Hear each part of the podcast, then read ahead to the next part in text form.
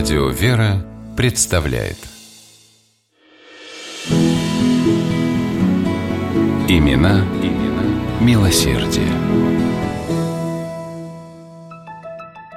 В 1902 году возле Алупки, на берегу Черного моря, в окружении гор, среди реликтовых деревьев и душистых трав открылась здравница, первый в Европе детский противотуберкулезный санаторий.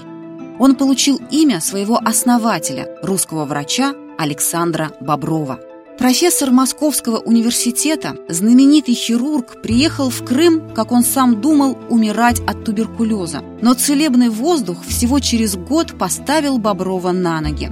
Профессор купил участок земли, построил дом и основал общество санатория для детей в Алубке.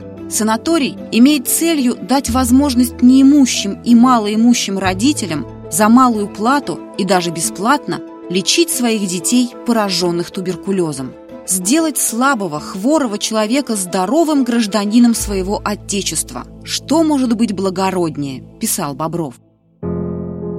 Когда Александр Алексеевич только приступал к воплощению в жизнь своего замысла, никакой материальной базы у него не было – и доктор объявил благотворительный сбор, распространив обращение к соотечественникам. В России тысячи больных детей, нуждающихся в южном солнце и хорошем уходе. Необходимы средства для создания детской здравницы, чтобы спасти многих и многих детей от верной безвременной смерти. Отзовитесь все, у кого доброе сердце и лишний рубль. Вначале пожертвования поступали лишь от самого Боброва, его близких, друзей и коллег. Но слухи о создании столь нужного в России лечебного учреждения быстро распространились по стране. Александр Бобров был к тому времени весьма авторитетным врачом. Одно его имя служило залогом того, что любое начинание доктора увенчается успехом. Так что здравницу, благодаря Александру Алексеевичу, строили всем миром. Благотворительные взносы стали поступать от именитых медиков. Два графа, Воронцов и Милютин, передали Боброву под будущий санаторий 10 гектаров земли. Она сдавалась доктору в аренду на 99 лет за 90 копеек в год. Графы, к тому же, организовали благотворительные концерты, на которых выступали самые знаменитые русские артисты. Все сборы до последней копейки шли в пользу санатория.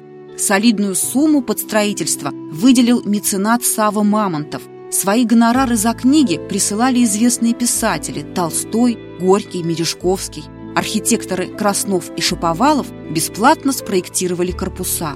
Пришли деньги и от императора Николая II. Вообще, каждый член царской семьи взял на себя обязательство оплачивать лечение двух маленьких пациентов санатория.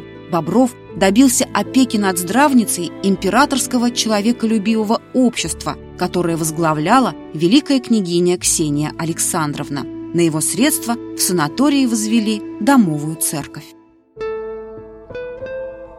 Первыми пациентами клиники стали 16 ребят с наиболее тяжелой формой туберкулеза – спинальной.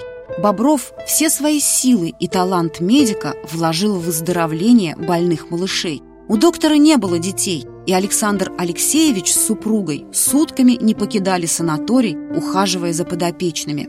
По сути, клиника стала их домом, ведь свой личный дом Бобров подарил Алубке. В нем сразу открыли детский сад. Увы, долго руководить здравницей Александру Алексеевичу не пришлось. Через два года он скончался. Вся Алубка пришла проводить любимого доктора в последний путь. Один из друзей Боброва, прощаясь с ним, прочел стихи.